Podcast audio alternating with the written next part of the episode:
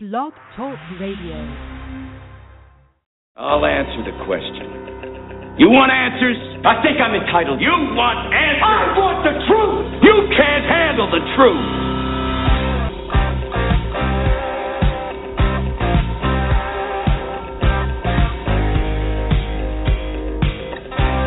You've heard about it. You've read about it. You've talked about it. And now you found it. This is Alan Smith Ask the Trucker Live on Blog Talk Radio, the largest radio social network in the world. With your hosts, Alan and Donna Smith, focusing on driver health, careers, regulations, and the important issues facing the industry. It's time to shut down that big rig, sit back, and come join the conversation. Ask the Trucker Live begins right now.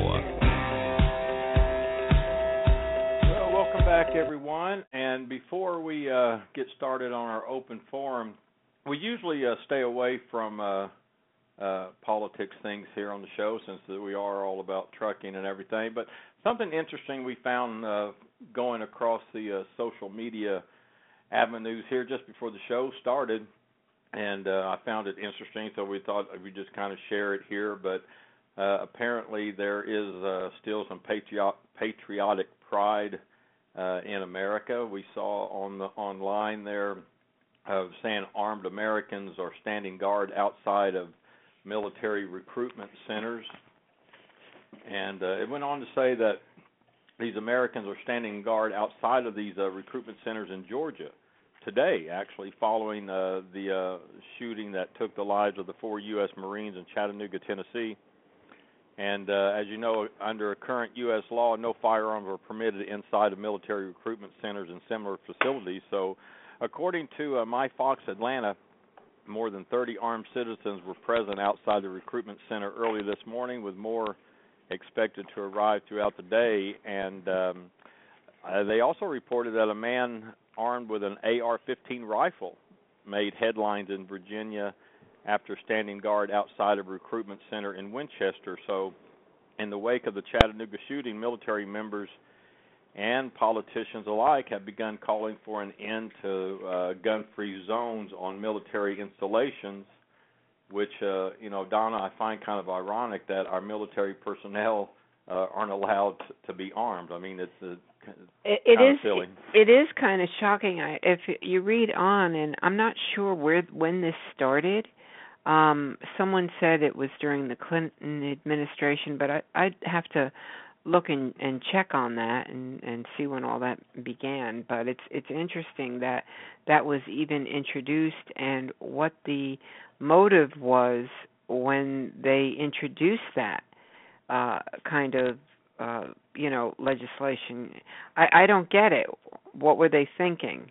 So I, I know I don't remember. I remember something about. It. I think it was Clinton that signed it, but uh I guess what's next is uh we won't allow uh, our police officers to be armed. I don't know. It's, it's kind of crazy, but California Republican Representative Duncan Hunter, a uh, Marine Corps combat veteran, announced plans Thursday to uh, introduce legislation that would allow recruiting stations to have properly armed personnel. And now, getting back over to trucking social media, we uh, we found we learned just before the show that James Lamb of the SBTC Small Business and Transportation Coalition he posted a message on his Facebook page that he will be going to um, he'll be down in South Florida um, armed guarding of the local U.S. Coast Guard recruiting station there. And um, so, Donna, how can they find find him on Facebook's uh, SBTC? Um, well, he's got a go. Right okay, the group is. Hold on. I mean. Well, he started a he started a Facebook group, the Cause, C A U S E, which stands for Concerned Americans United for the Safety of the Enlisted. So, uh, I guess that that would be the Facebook group they would have to go to right if they wanted to join the cause yeah. and his page he's got a few pages the one that comes to mind is the small business and transportation coalition or or just james lamb but um you know either page either cause we could post it up matter of fact, you know what I'll do for those listening online now, all of you who are listening by your phone, you won't be able to see this link, but um I'll post it on the show page. Okay. I think my computer just froze up, so it'll be a while. All right, and uh, his main uh, James Lamb's his main his main reason for that is to just kind of show uh, you know they're supposedly they're doing it in Georgia, so he, you know he's uh, he's going to be doing this to uh, to show just how ridiculous it is that our uh, military personnel at these uh, recruitment centers are, are unarmed. So found that kind of interesting and uh, hopefully good to know that there's still some patriotic pride in the country. So yeah. Uh, anyway, um, I tell you, listen, thanks uh, thanks for joining us. It's a Saturday, July 18, 2015. And we have a lot to talk about this evening, and of course, it is another round of open forum on the show, and you're invited to j- join in by calling uh, 347 826 9170. If you'd like to join in on the conversation, just press 1 on your keypad at any time, and I will see you pop up. And as many of you have probably noticed, the Senate is in, in uh, introducing bills and provisions which can, if passed into law, uh, have a great effect uh, on the transportation industry, especially the trucking industry. There's many uh, topics to discuss, and we probably won't be able to get to them all. But in our open forum shows, we encourage our listeners to participate and call in with their topics of concern. So Donna and I, we came up with some uh, issues that we found uh, some of the biggest ones out there right now to kind of help things rolling and get everybody thinking. But we'll uh, I mean, will drivers be paid for all of their time? There's a bill for that now that dr- truck drivers to be paid for all of their time out there. Uh, changing trucking classification to skilled labor. What would that mean for truck drivers and for the trucking industry? Uh, there is the motor carrier exemption under the Fair Labor Standards Act, and how would it affect drivers? Will trucking open the doors to those under 21 to drive interstate? Now they're talking about allowing those who are only 18 to uh, go from intrastate to interstate operations. And of course, there's the ELD deadline uh, expected to uh, be this September and enforced by 2017. ELD is a big thing. Uh, new rule for speed limit proposal may be introduced soon. Uh, there's also the talk about the longer and heavier trucks operating on the uh, uh, the roadways and how would it affect affect our infrastructure, highway safety, and so forth. Uh, Donna, I see this thing about uh, testing testing drivers' hair for for drugs, right? Instead of the urine testing. I mean, they're talking about a lot of stuff. Yeah, and then they've got the um doubling the liability insurance up to 1.5 million. Uh FMCSA, I, I think if I'm not mistaken, I mean they haven't done anything with that. Uh, I don't even know if it is a proposal, but the, I think they said that they couldn't, you know, they couldn't do anything with that. And uh then what else do we have? We have the ELD committee for the new training standards. Um yeah, and they came out that with that pretty good.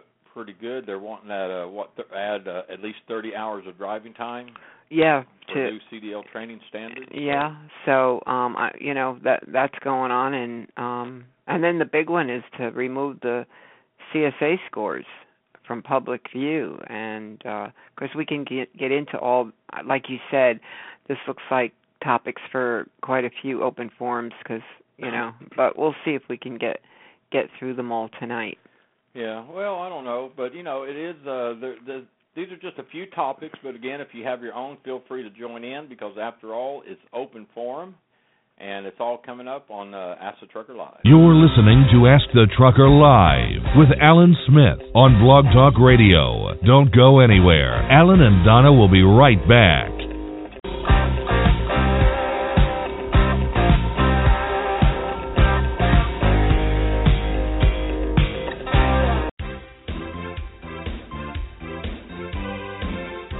Hey everybody, Alan Smith here. Have you been driving a big rig for a while now and considering starting your own business as an owner operator? Well, Lone Mountain Truck Leasing offers the best lease purchase plan in the industry.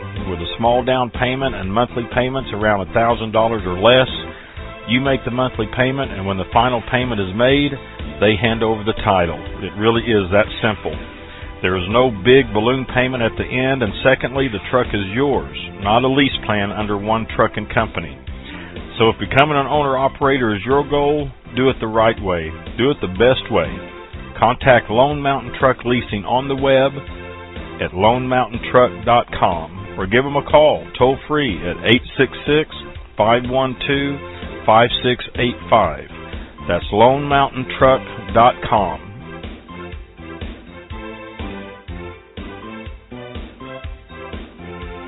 This is Ask the Trucker Live with Alan Smith.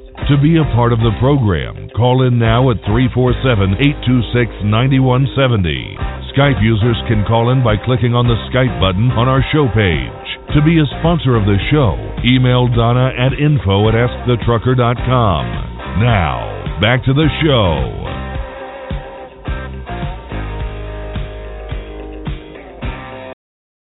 Welcome back. Open forum on a Saturday evening on the Trucker Live, and uh, you know, Donna, we threw out a lot of ideas out there and everything. You know, sometimes you sit back and you think, well, it seems kind of quiet, not much going on, and you know, but when you dig a lot and you're on the trucking social media, uh, that, there's always a lot of stuff going on in this industry, and oh. a lot of it affects the drivers.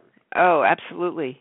And a lot of chatter going on, and a lot of uh, you know opinions and talk, and the the different groups are just filled with all kinds of chatter and you know their views. And and then uh a lot of the a lot I tell you I, I love reading Overdrive because there's a lot of great comments that come up on those uh, on their articles on on a lot of these issues and topics. So it's always good you know to read what other people have to say also because you know the more you see all kinds of sides to different topics and issues you know it enlightens you and you know opens your mind because a lot of people don't agree with everything but yet when you read what they have to say then you get to look at things in a different light and and I love doing that. Um you know I just think it's good to kind of not be narrow minded and and look at everybody's opinions well, yeah. Well, again, if you're just tuning in, I see everybody popping up on the lines. Appreciate it. It's uh, our call-in number three four seven eight two six nine one seven zero. And to join in on the conversation, you just have to press one at any time on your keypad, and I will see you up on the board. So it's open forum. We'll get it started here. See where we go. So we go to uh, area code nine zero one in Tennessee. You're first up. Welcome, welcome to the show. Yes, good afternoon. uh, this is doing? a Jerry call. This is Jerry calling. By the is way, this Jerry uh, Fritz? I've been in the business. Yes, it is. Oh, hey Jerry. Yeah. Oh, we just got your yeah. uh, an email. yeah, uh, it's it's lengthy, but uh, I've actually got my little one man show going on out here on behalf of the people in the business, by the way, because they hear all this talk about the way it was and they really don't know. So I'm actually, you can see there, I've documented this. Not one bit of this is my numbers. This is all the trucking industry's own numbers, and it goes to show how far back we've fallen in the business today as far as our standard of living and how well we provide for our families. You take notice on that first one, Trucking Then and Now. That was actually done by Cass Information Systems on behalf of the American Trucking Association. Mhm. And that was in the year 2000. And now, you're you're you're when you say trucking then and now, you're discussing wages right now? I just want to know yes, what topic Yes, wages. Okay. The basic reason why we have a job. Okay. And it shows on the left side there under 1980, and I was there by the way. I started business full time in 1966, and I'm third generation. So I was brought from the hospital brought home from the hospital as a newborn baby in a K7 International cattle truck in 1946. oh, so here we go. Oh yeah, oh, yeah. man, fact, it was in your my blood. Dad used to say, yeah, my dad used to say, if I'd known how that boy was going to grow up, he'd have had to ride in the back on the first trip too. anyway, here we go. Uh, and I lived through this era, the whole era. Been at this all my life. And it shows that the LTL drivers, now for the people who don't understand that term, that's the fellows pulling the pups, the small shipments. And that's always been here. We knew of them at one time as the common carriers. It shows the average wage in 1980 was a little over $28,000. And it was mostly union then, yes, let's get that right out there too. Then it showed truckload general freight. All the Schneiders and Nussbaums and all those, they were under a union contract too.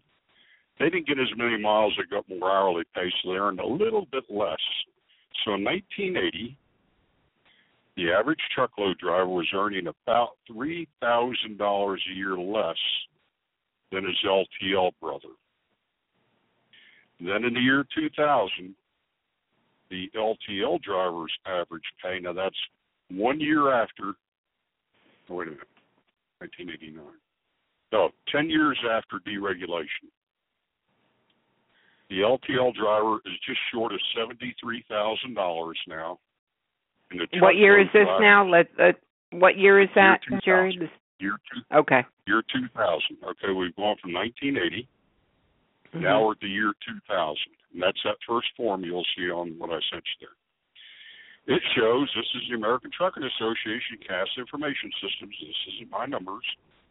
The LTL driver is now making about seventy-three thousand a year. Is now making thirty thousand dollars a year less. So he's making forty three thousand. For about forty-one. Okay. So in around thirty thousand. Okay, round numbers. Mhm. Now think about this. We have to go back and also, well, do we deserve pay increases? That question could be asked.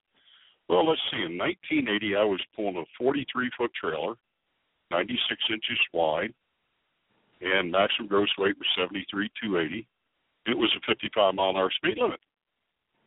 So you're mm-hmm. lucky to do 500 miles in one day in the right area of the country. Now, by the year 2000, we've moved up going to 53 foot trailers, 20% more volume, 10% more weight, and now we have an 11 hour day instead of a 10 hour day and higher speed limits. So we've increased the miles we run per day and per week by about 50%. We've increased the volume we pull by another 20%. Our weight is up 10%. Then on top of that, in 1980, even the truckload driver got paid for all of his time. Mhm. 1980, when you got to the shipper of the consignee, you called your dispatcher and you went on the clock. You were paid for your loading. A majority of the drivers, let's put it that way, a majority of the drivers in the business. In fact, you'll look at page three, four, and five, I think. You'll see pay statements of mine there from 1978, actual pay statements. The hourly pay then was 9.39 an hour. And by the way, 9.39 an hour today, when you run it through the CPI inflation calculator, would be 32 to 33 dollars an hour. Is what the drivers are giving up for their time now. Also, in those same pay sheets you'll see there, the National Master Freight Agreement was paying uh, 23.425 cents per mile. Now strap yourself in to have the same standard of living where there was no turnover in the trucking industry. It was a hard, it was difficult to find a job. That 23 and a half cents a mile today would be 84 cents a mile. And you know, Jerry, uh, Alan, what was that post you wrote? It was about two months ago, and I think he came out with the same on Ask Mhm. Me Trucker. It was about two months ago, and I remember Yeah. looking at it, going, "Holy cow, is that right?" Yeah, yeah. I- I, I haven't I I haven't looked at it in a while, but I just kind of started doing a research and figuring and kind of what Jerry's talking about, and yeah, those were the things I came You're up with. you're absolutely right. Matter of fact, I'm going to try to to pull up that post, but you go ahead, Jerry. I didn't Yeah. mean to miss Now, uh, yeah, now watch interrupt you. this For, for owner operators. I became an owner operator in 1984, back with the old Ryder Ranger, if you'll remember. And uh, it was all percentage then, but they were coming with these ideas per mile pay, some of the employers and stuff. So Land, it's now Landstar, used to be Ryder Ranger. So they tried the 80 cent a mile thing for a while. It lasted about a year. And by the way, they gave it up because the trucks weren't making enough money.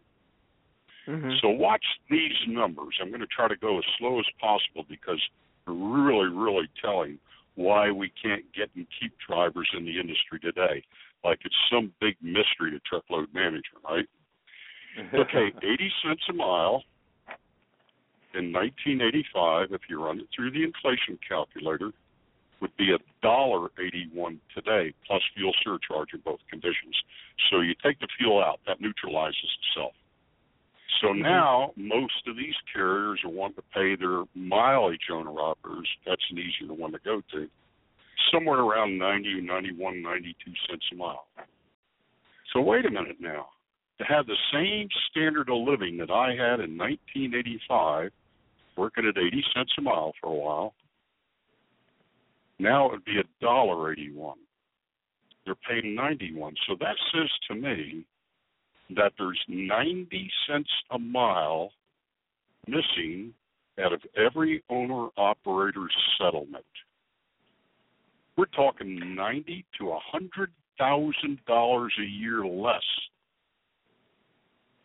for the Mhm. same amount of work being accomplished.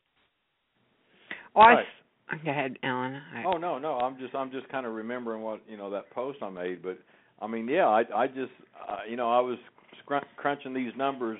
I didn't have the ATA numbers or anything like that. It was just something I kind of came out on my own. But I was just sitting there Mhm. showing Don. I said, look at this, you know. So as as they talk about you know some these companies, oh, they're beginning to you know raise the pay for drivers. Well, that pay that they're talking about doesn't even get them to the 1985 standards. So it's not No. really a pay raise. So yeah, I'm right there with you. I know what you're saying. well, and by and the the way, owner watch- operator. Uh huh. Yeah. Go I'm ahead. sorry. I, I I was just No, going to say the owner operator thing that you're talking about is uh, you're I mean I'm shocked, you know, and I think to myself, well, gee, you know, I'm not in trucking per se, so maybe I'm missing something, but a dollar a mile just doesn't seem right to me. Um Well, it sounds like it sounds like a lot to somebody a newcomer. You know, like man, a dollar a mile, a hundred thousand Mhm. miles a year. Man, I can make a hundred thousand a year. Sorry, it don't Mhm. work out that way. Yeah, and then then also look at this. Let's crunch some other numbers. This is kind of fun in a way. If you like trucking, and I do, I love it. All right, now to earn eighty cents a mile in 1984-85, I paid sixty-one thousand five hundred and forty dollars and seventy-two cents for a brand new Freightliner cab over with a 350. How much was it? I'm okay? sorry. Sixty-one thousand Okay. five hundred and forty dollars and seventy-two cents. Okay. Okay. Mhm. and I earned 80 cents a mile. Now, yeah, I was doing something different, but we'll stay with the easy numbers here, right? Mhm. Okay, now the industry's paying 90 to 95 cents a mile, and I just bought a brand new Freightliner Cascadia and paid $145,500 to earn, if I was doing that, to learn 11 cents a mile more than I was earning 30 years ago. Yeah, it's amazing. But I mean, but I mean, if you have your own authority, I mean, you just get your own freight. I mean, you I- I you're do talking about people, right? You're talking about people what leasing on? Is that Alan? Is that what he's Uh, talking yeah, about? yeah, that's if you're leased to a carrier. Now back then, now watch this. The the guys running percentage. I got the numbers on all this. I was there. The rule of thumb in the early '80s, leased on percentage, was and it was mostly percentage. And back then, the average owner operator, if you told him you were going to pay him per mile, he would lay out down on the floor until he produced yellow puddles in the middle of the room. Mhm. They, you know, there was no way. But all right, it came around. All right, the rule of thumb then was a dollar a mile. You didn't load a load because there was no force dispatch. You didn't load a load unless it paid at least a dollar a mile, plus fuel surcharge. Run what year was dollar that? a mile, 1984. Okay. Run that through the inflation calculator, and that would be two twenty six a mile today, plus fuel surcharge. Mhm. I saw somebody write the other day that um if you're not getting 250 a mile, which is right on right on target with the 226 you just said. Mhm. Yep. And um that said that if you're not getting 250 a mile, you know, then then it's ridiculous. And and um, uh, what what do you guys, you know, think contribute to this? Just lack of education, not understanding the uh, business model. Uh, you yes. know. Yeah. Okay. See, the industry. You'll see in the email I sent you. They claim they worry about the turnover. They're planning on turnover. They create Mhm. the turnover because it Right. continually Oh, brings new people into the industry that are ignorant. They're not ignorant people, but they're ignorant of what they're getting into, and therefore are highly exploited. They're being Yeah, and we- used we- and abused. Yeah, and we we've gone over this earlier today, and uh, uh, Texas, I'm going to bring you on here just in a second to join the conversation. So hang with us. I'm going to. Um, Donna was saying earlier, he, she was talking to someone on the phone, and I heard her say, "Well, you know, they're, you know, the, the, they're working, they're working to retain drivers. You know, they want to retain drivers." And I just kind of heard it in passing. And you remember, Donna, I walked by and said, "No, they're not."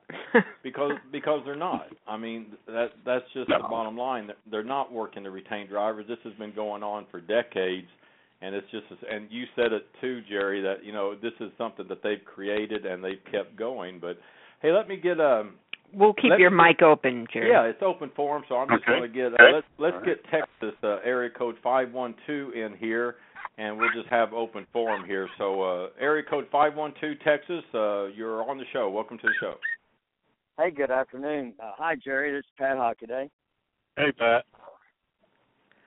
All hey, right. Pat, how are you? I'm, doing fine, thank you. Um, I'm privileged. I've got all the papers that Jerry's talking about, and Jerry and I have discussed this, and he's absolutely right. Um, it's it's it's deplorable. And now Mhm. we've got Congress wanting to establish hourly wage, and, and everything I've seen, they're they're basing it off of seven twenty five an hour minimum wage. Um, Well, here, this is- curious- I just wanted to because we wanted to bring that up. the The bill would say drivers paid for all time. Now it doesn't say how they're going to get paid. What what bill is that? That's I'm looking at the Cory Booker um, uh, bill right now.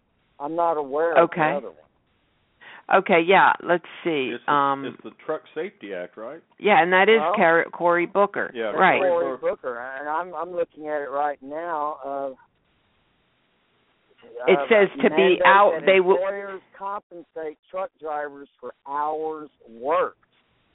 That's Right. It gets tricky. Um, Well, it also says call this- rather than rather than solely by per mile. So the way we took it was that you're still getting paid by the mile. However, for all the work you do, uh like uh you know what you know, Alan, help me out here. All oh, the work just you do. A, drop a hook, you know, detention time, all that good stuff. You know, Okay. I mean, there's. Oh, go ahead. Well, no, I was just going to say that it's in addition. That's how I read that. Now, Well, maybe I got, Yeah. I- I got this off Cory Booker's website. Elida gave me the link to it, and that's where I pulled it off. Um, okay. driver compensation requires the Secretary of Transportation to mandate that that employers compensate truck drivers for hours worked. Then it goes on to say, unfortunately, standard industry practice is for truck drivers to be paid based on miles driven and not hours worked, causing truckers to be overworked, which creates perilous safety conditions on the nation's roads. Uh, that's that's what item number four states. Um, and if Okay. you're not aware with this bill, it's also got an excessive commuting clause.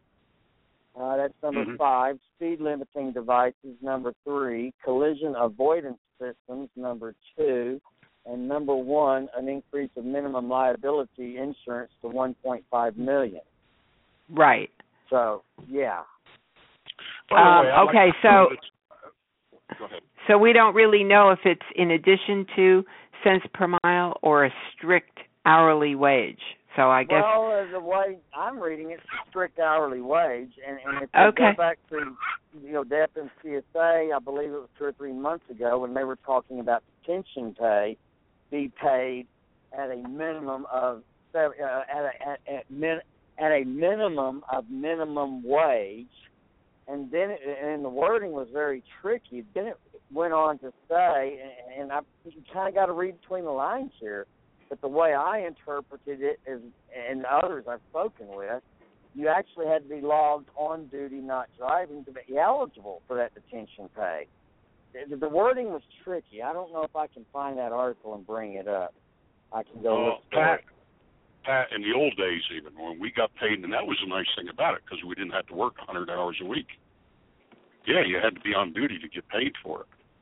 You know, if you're being Right. paid thirty-three dollars an hour for your detention time, and another study done by the Truckload Carriers Association, or contract by Barton Lab and Associates, did it in the year 2000, showed the average truckload driver is spending somewhere around 40 hours a week in the loading and unloading process. Well, at thirty dollars an hour, there's 1,200 bucks. I'd Mhm. log every bit of that 1,200 bucks. That's So, right. So, we're, we're trying to get away from. Let me show you another group of people, and you'll see further in the back of that dossier I sent to you. There used to be a time when we, in the blue collar world, when labor was more active, we referred to it as parity. In other words, like jobs and so on and so forth, should pay the same. You know, carpenter, plumber, electrician, about the same. Well, we aren't the only ones who drive a vehicle that hauls freight. There was a time when your over the road truck driver made about the same annual wage as an over the road locomotive engineer. mhm. Now, look in the back of my dossier there. In fact, I know some. I know this. Let me throw this out there. In 1982, working for Interstate Motor Freight out of Memphis, Tennessee. Now, I was first man on the extra board, so that's a premium position during the, the highest amount of money. My income was almost fifty-three thousand dollars, working sixty hours in seven days, home every two or three days. Okay. Now, that nearly fifty-three thousand dollars run it through the inflation calculator. Most drivers now will have to grab oxygen when I come out with this, but I'm going to prove that this is where we need to be. But this is the high end. That would be $121,000 today. Now look To in the be back the of the place. dossier. Yeah, look in the back of the dossier there, and you will see there's two forms. I took it from two sources of information. At the 90 percentile level, your over-the-road locomotive engineer is now good for about $110,000 a year. He has so they're right on pace. They're right on pace. They haven't given anything up. They do the same mm-hmm. thing we do. They drive a locomotive. They have hours of service, by the way. And here's something else. Drivers worry so much about, well, if I don't get it during running out of hours, the customer is going to be unhappy. I know some of these locomotive engineers. If the dispatch figures it wrong on the coal trains in Memphis and back and forth to Birmingham or anywhere in the country, and that train crew runs out of hours on the main line because of government regulations, they shut that train down and bring another crew out and repower it. Mm. They don't worry about the customers. Sorry, somebody else made the mistakes, and they get paid for that waiting time, by the way, while they're bringing another crew out. So Right. if you look at the 90% I have friends making right at $125,000 a year, they work their way down from 16 hours a day in negotiating to 14 hours a day. Now they got it down to 12 hours a day. See, in trucking, we keep saying we want more hours, but just the, the evidence is I- there. The more I know, I know. I mean, uh. Alan, what did you say once? Say, why do you want more hours? Why don't you want to just get paid more money? yeah, I know, I know. I I I don't understand it. And Jerry's making good points that you know here in trucking, the drivers are the one who, uh you know, have really just kind of sat back and just kind of, I don't know, maybe let all this happen. I, I mean, I I don't know. well, know, but they've been conditioned. They've Yeah. been conditioned well, to. it's like it's like you just said too. I mean, their frame of mind is, you know, more hours, more hours, more hours instead of more money, more money, more money, and being paid for what for what they're doing. So, hey, let me bring uh let me open up another line to join in the conversation. Open forum on Ask the Trucker Live. We're going to go to Missouri, area code Uh. four one seven to join in on the conversation. So, welcome to the show. Hey, Alan. Hey, who's this? Hey, Al. It's Hal. oh, hey Hal, how's it going? going all right, Jerry. I got to say thank you.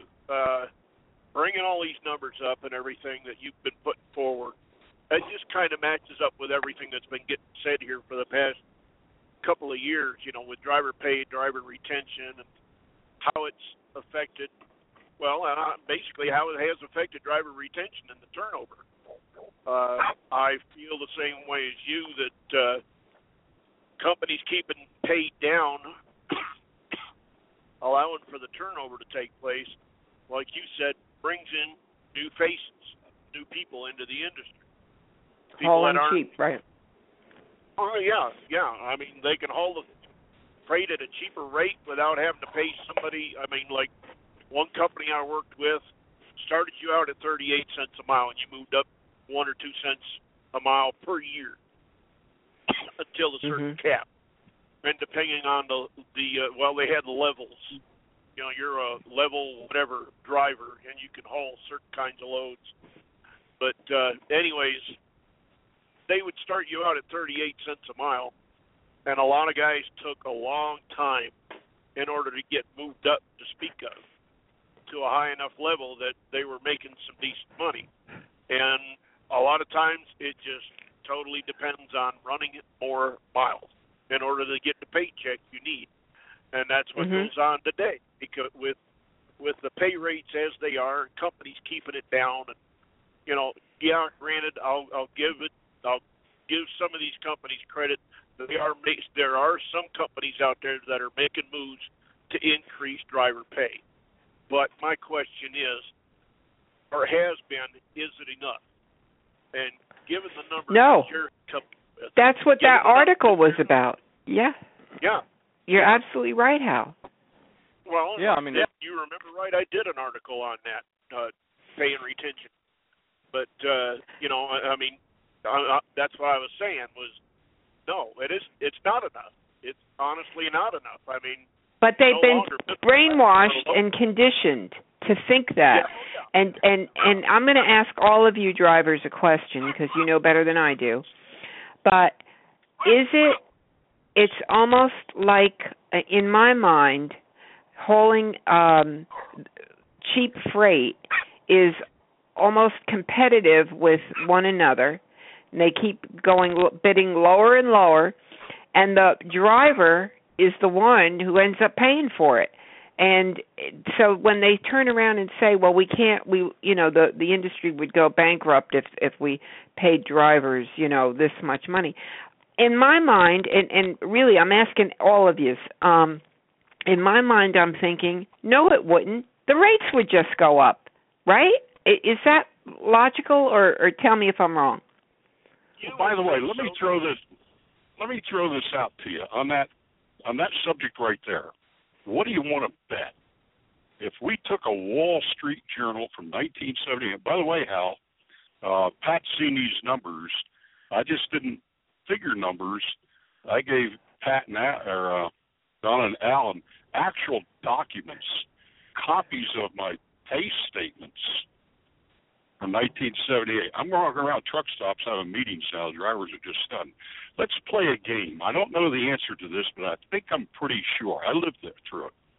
What do you want to bet if we took a Wall Street Journal or a Bloomberg report no. or a Kiplinger letter from 1978, took a black magic marker and marked out all the different names of companies and corporations, and took one from yesterday and blanked out all the names and corporations, it would generally read the same.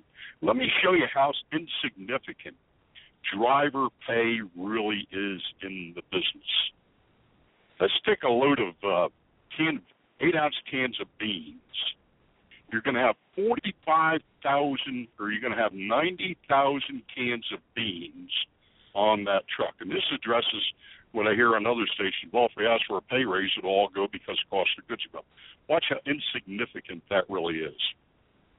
That's a two dollar can of beans. You can get them on sale for a buck fifty if I'm.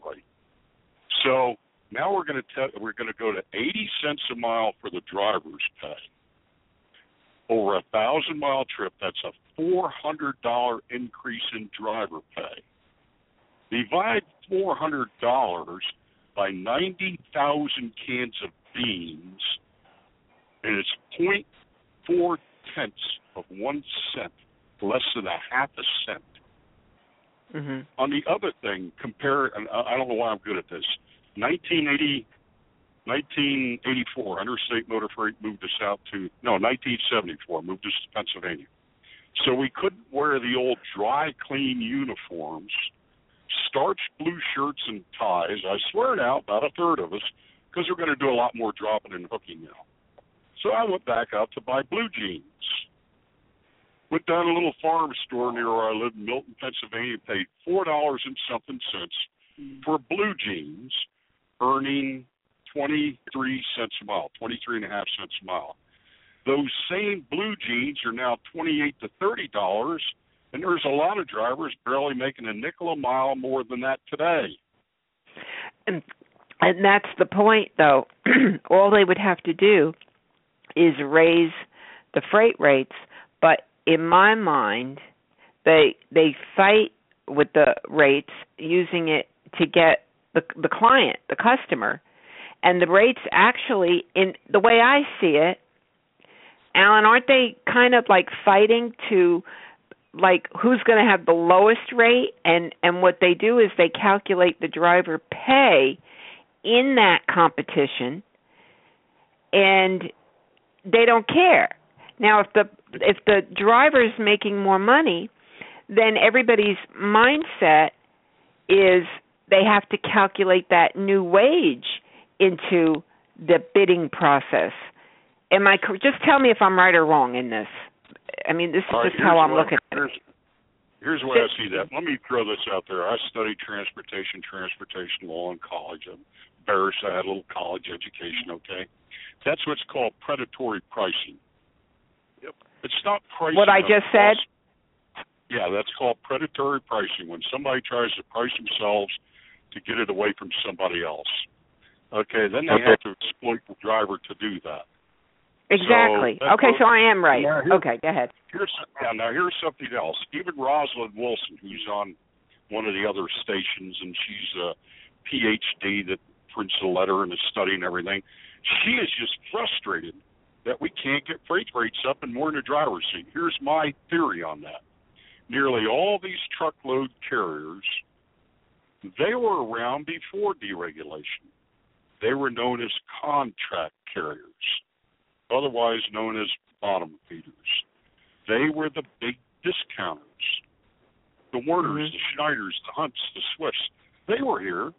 That's why there's a truckload carriers association instead of an American. There's two: American Trucking Association and TCA, truckload carriers. These big truckload carriers were here back then.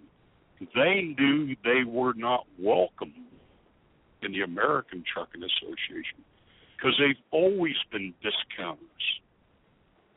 They don't know how to build a freight rate based on cost plus profits. This is in their DNA to keep cutting, to keep cutting, and to keep cutting. They can't dream of the day where they could increase the freight rates because they've never done anything but chop the freight rates. That's my case. Uh, Okay, so so who is responsible for for this in your opinion? The carriers. Now, some people say, well, the shippers are driving the rates down. No, they don't. The carriers go to the shippers and says, I'll do it for a nickel less than the next guy. The Right. traffic manager sits there and waits for them to call and see what the latest discounted rate will be. Okay.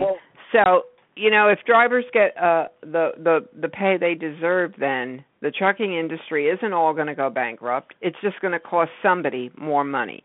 And, and instead of the driver, it's going to be uh, whoever get the the consumer or um somebody's going to make less money.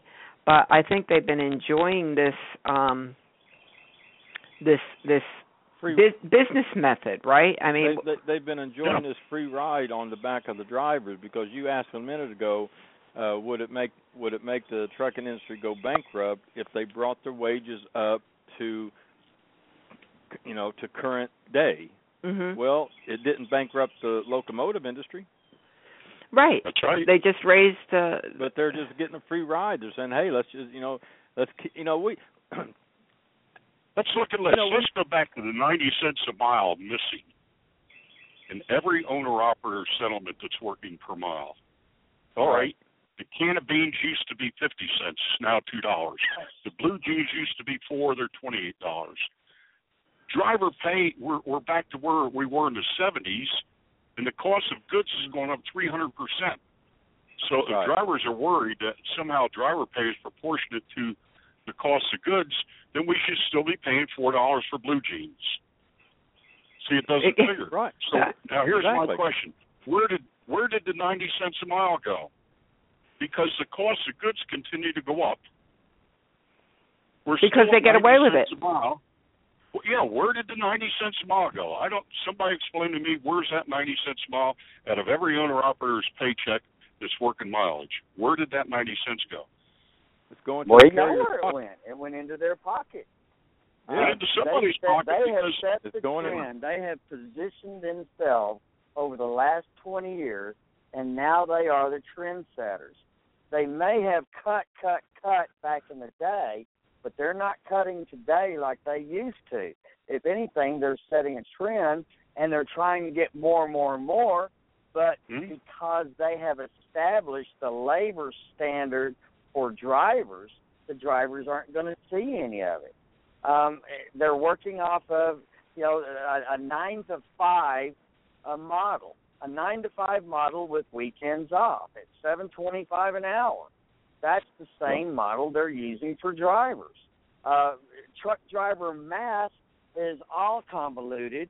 Oh, I'm making eighteen dollars an hour, thirty cents a mile times sixty miles an hour. This is truck driver math. Um, Mhm. they uh, drivers seem seem to think that they're unworthy of getting paid unless they are producing.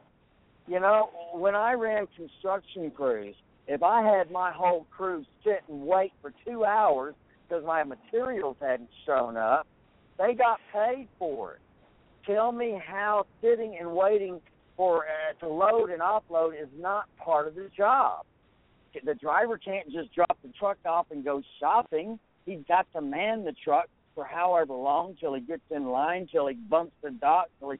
You see what I mean? He is at work. I found Right.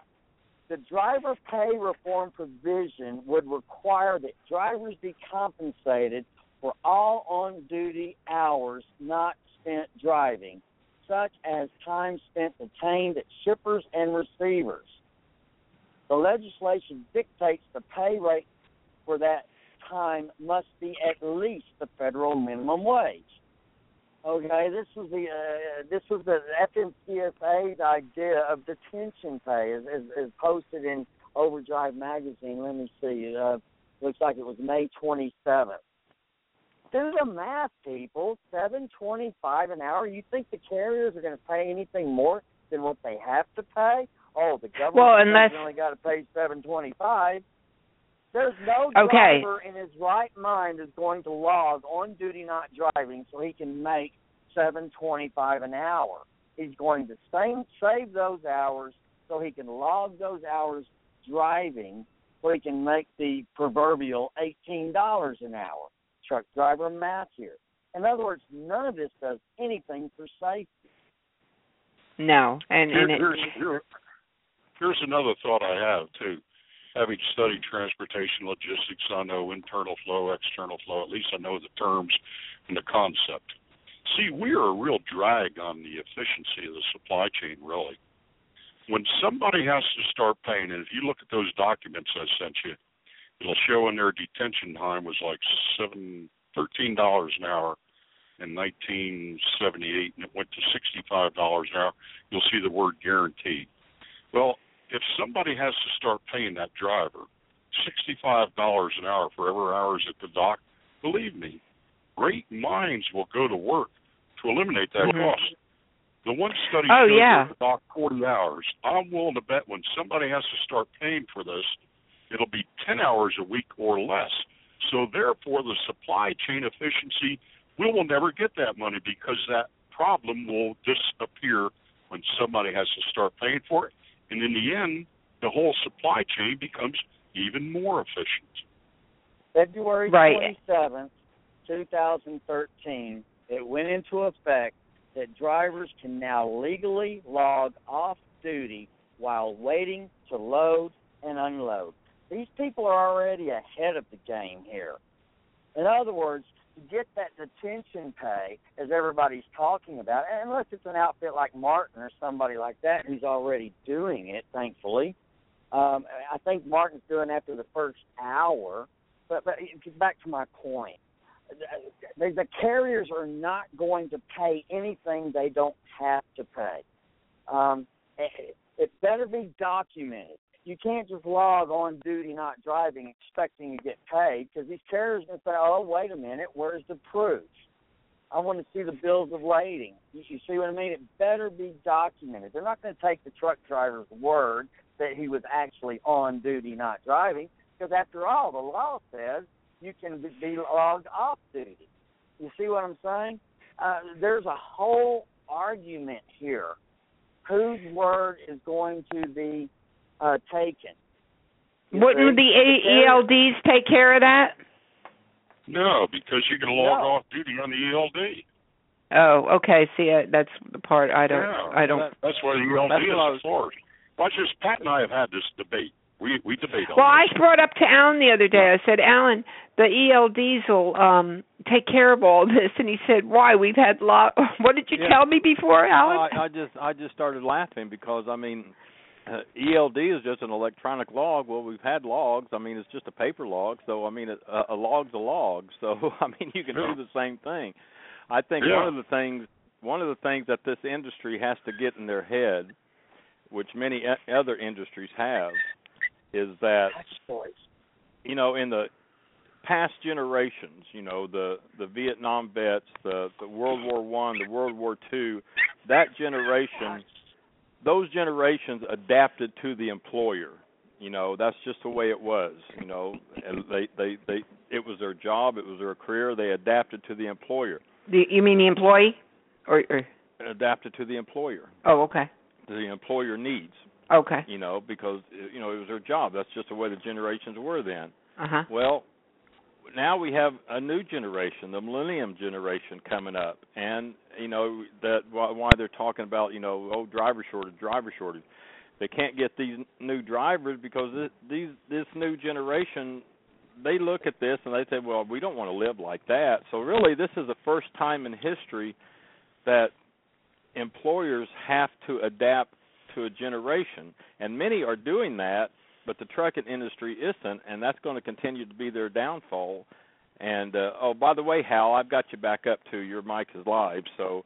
But Okay. you know, I've said I've said that to you before, Donna. This is the first time in history that the employer is going to have to adapt to this new generation, and they've gotten away with it for so long.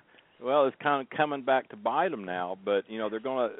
We'll just sit back and wait and see. But I, I get aggravated when I hear about these pay raises because Jerry's making it very clear again for everybody. These aren't pay raises. They don't. They don't even. They don't even get you up to Yeah. you know our current standard of living. I mean, they're thinking three cents a mile is a big deal, and and when I do the math, I'm thinking, well, that's not very much well, money. Well, Hal mentioned something about 38 cents a mile, you know, and I still I still see ads and companies, you know, starting pay 38 cents a mile. I was making 38 cents a mile in 1986. I mean, it's, it's you know, this isn't There you go. you know, this Yep. this isn't, you know, Einstein stuff, you know. I mean, come on, 38 cents a mile is nothing. Hey, uh, Alan, I'll, I'll- I'm going to debate a little bit something with you there. You might get a kick out of this. I'm one of the baby boomers.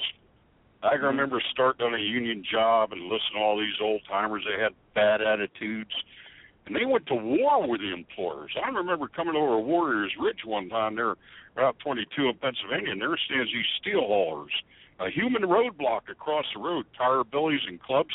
Pennsylvania State Troopers sitting up the back. They wanted to see our manifest, make sure we didn't have steel and drive ins. But they went to war with them. Now along comes us baby boomers, but we can't even understand why these guys have such a bad attitude. An old driver by the name of Gus Siciliano, meaner than a snake. I'd like to use the word hate, but I, I try to be Christian, so I won't go there with Gus. but I despised him and others that much. But little Gus stands up to me one day and says, Let me tell you something, Junior.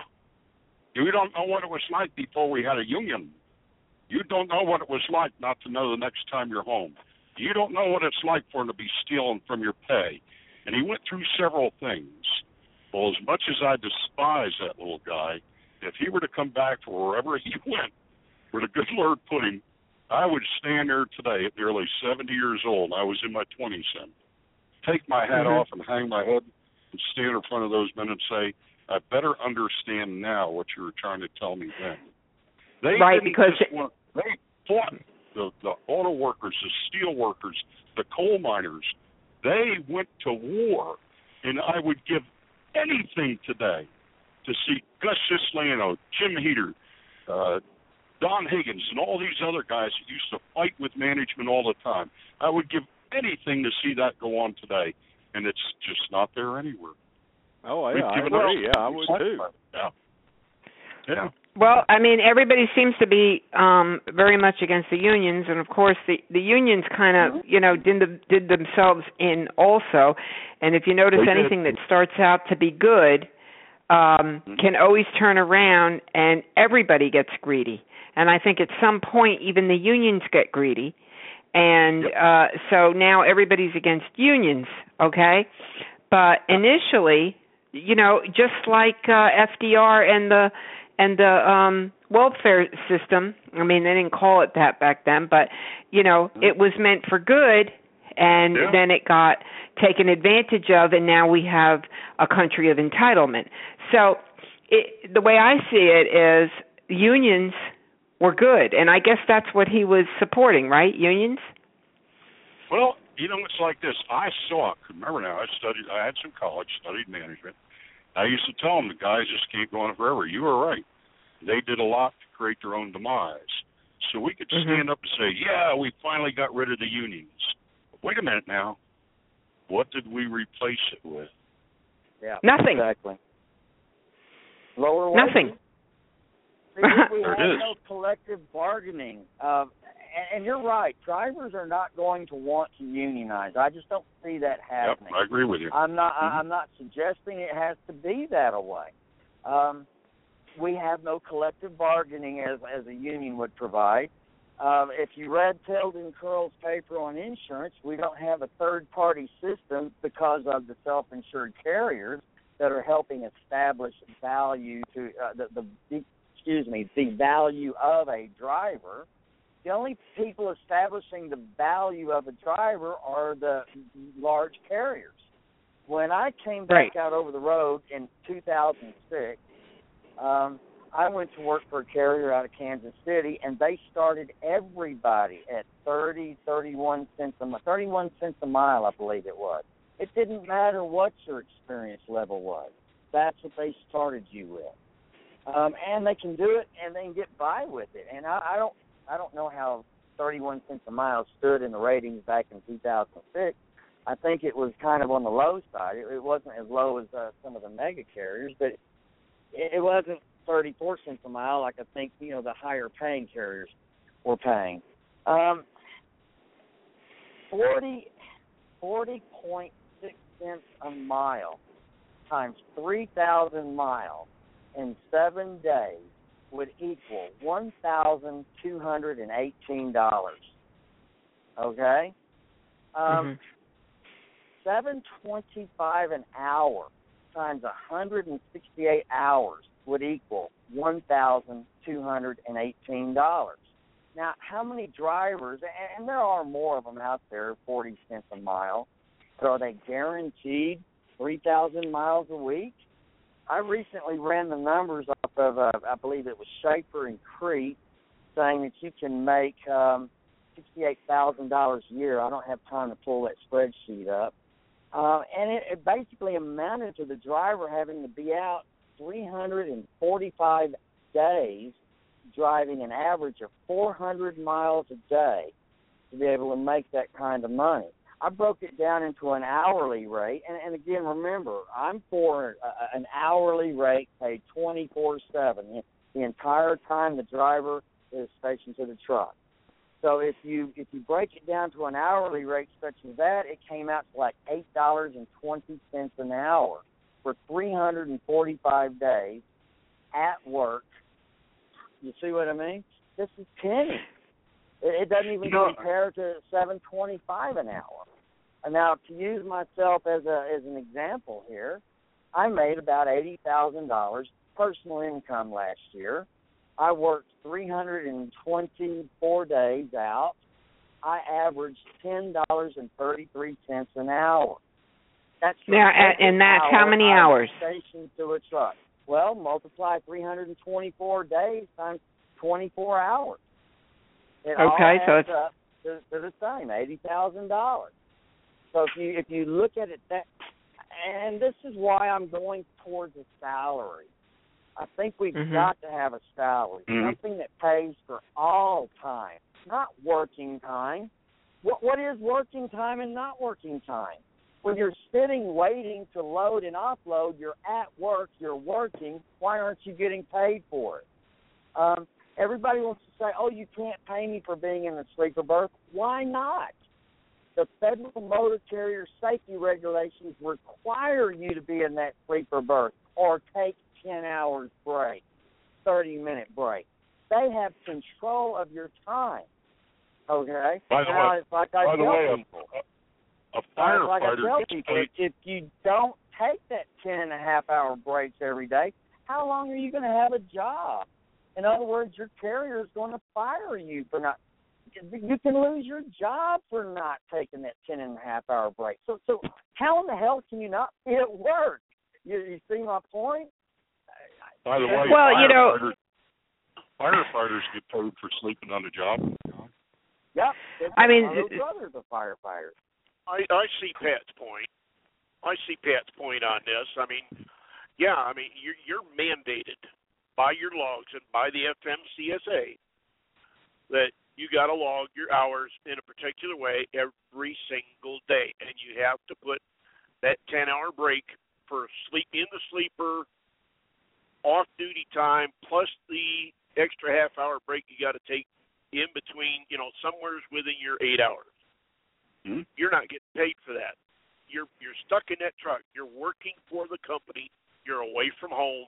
You're stuck in that truck. I mean, you got you, you're not going to a hotel room. You're not going to your house. You know, When I- no driver. When I worked at the oil at, at, at a pipeline company, when we went out of town on a dig, we had all the machinery to dig the ditches for the pipelines. We were paid paid for every hour you're away from $150 a day per diem. That was on top of my $14 an hour for a 10 or 12 hour day at work working. And you know what? I might not even have been working. My whole uh, place for being out there on the pipeline was in case a machine broke down.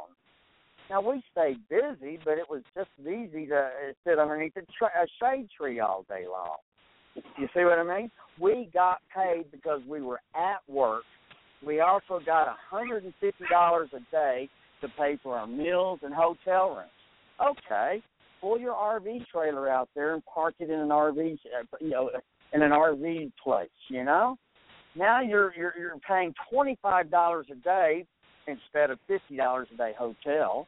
You're cooking your own food. You're putting a lot of that hundred and fifty dollars a day into your pocket. You see what I mean? There there is no per diem pay for truck drivers, but they are away from home, at work, doing as they are told by their supervisors, their carrier, while following the the, the regulation, federal motor carrier safety regulations. Their time is not their own. It belongs to somebody else. Eight and three quarter hours a day. 80 hours or, or seven days, you can work 70 hours in eight days. That averages out to eight and three quarter hours a day.